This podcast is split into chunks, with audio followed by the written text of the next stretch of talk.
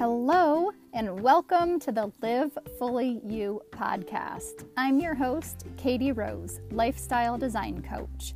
Today, I wanted to talk to you about your self talk of sorts, your chatter in your head at the end of the day.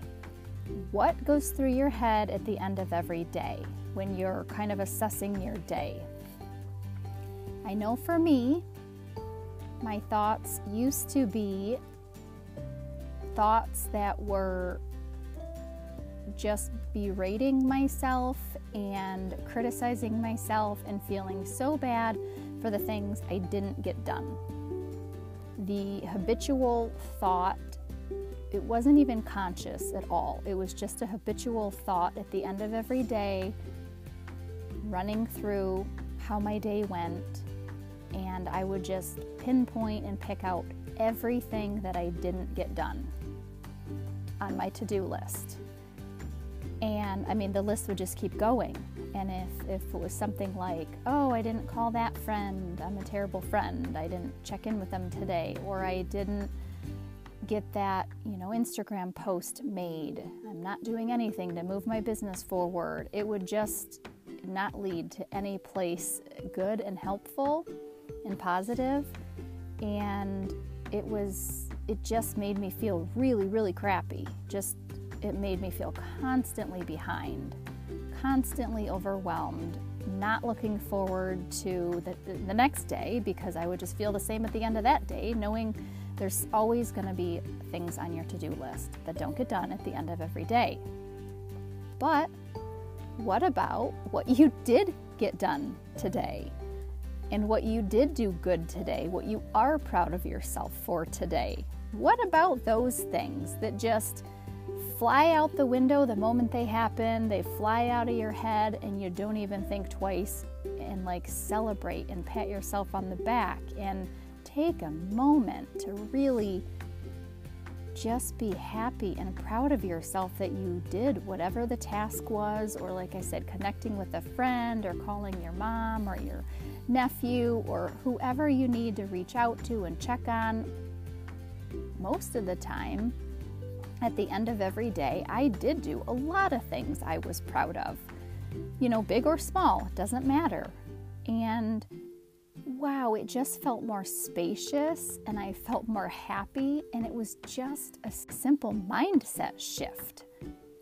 And wow, just I mean, I won't say simple really because it does take conscious thought to shift it when it was automatically going to what didn't I get done today on my to do list? Oh my goodness, I'm so terrible. I did this, I didn't do that, this and that is so much I have left to do.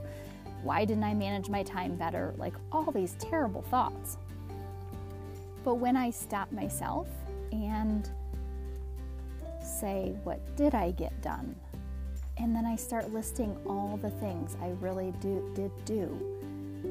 Productive or not, they can be self-care related as well. Like you rested when you need to needed to rest. You know, it doesn't. I don't mean all productive things. I just mean when you're assessing your day. How about try assessing what you're proud of yourself for instead of the things that are still left to do or that you could have done differently or better or didn't do at all. I'm telling you, man, make that shift. Stop yourself, you know, when you notice yourself in the habitual pattern of the criticizing and the self blaming and the guilt and everything for what you didn't get done. Stop it and shift it to what you did do, what you can be proud of yourself for, what you can celebrate, and just see how much better you really, really feel. I'm telling you, you will feel so much better, so much more joyful and happy and spacious and proud of yourself instead of the awful other feelings of the guilt and the behind and the overwhelmed and the too busy, etc. So, that's my message today.